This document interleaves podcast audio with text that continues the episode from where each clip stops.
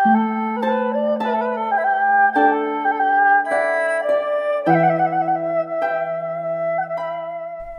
មតាមហេតុរឿងរ៉ាវគ្រប់យ៉ាងសុទ្ធតែមានហេតុគ្រប់គ្រាន់ទើបកើតឡើងបាន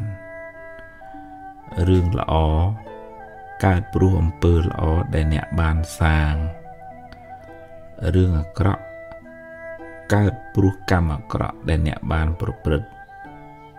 គ្មានអ្វីជារឿងចៃដន្យទេ បុគ្គលសាងនៅកម្មណា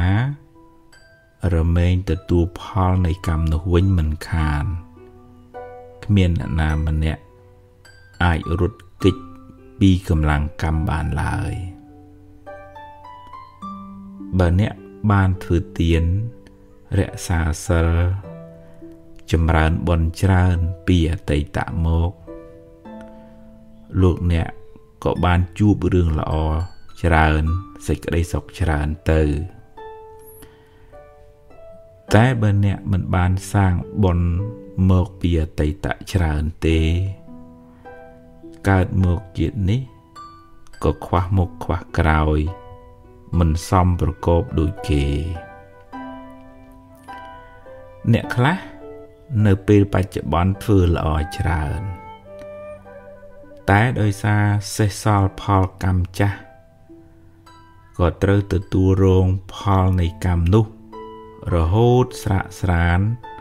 ទើបអាចទទួលផលបុណ្យថ្មី ដែលខ្លួនធ្វើនៅពេលបច្ចុប្បន្ននេះវិញបើជួបបញ្ហាហើយត្រូវហ៊ានប្រឈមមុខដោះស្រាយដោះស្រាយដោយស្មារតី ដោះឲ្យអស់ពីសមត្ថភាព ហើយបើដោះបានប៉ុណ្ណា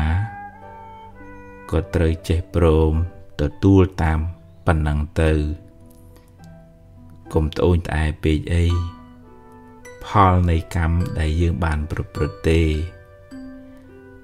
ដោះហើយត្រូវដើរទៅមុខទៀតកុំស្ពាយរឿងតាមខ្លួនច្រើនពេក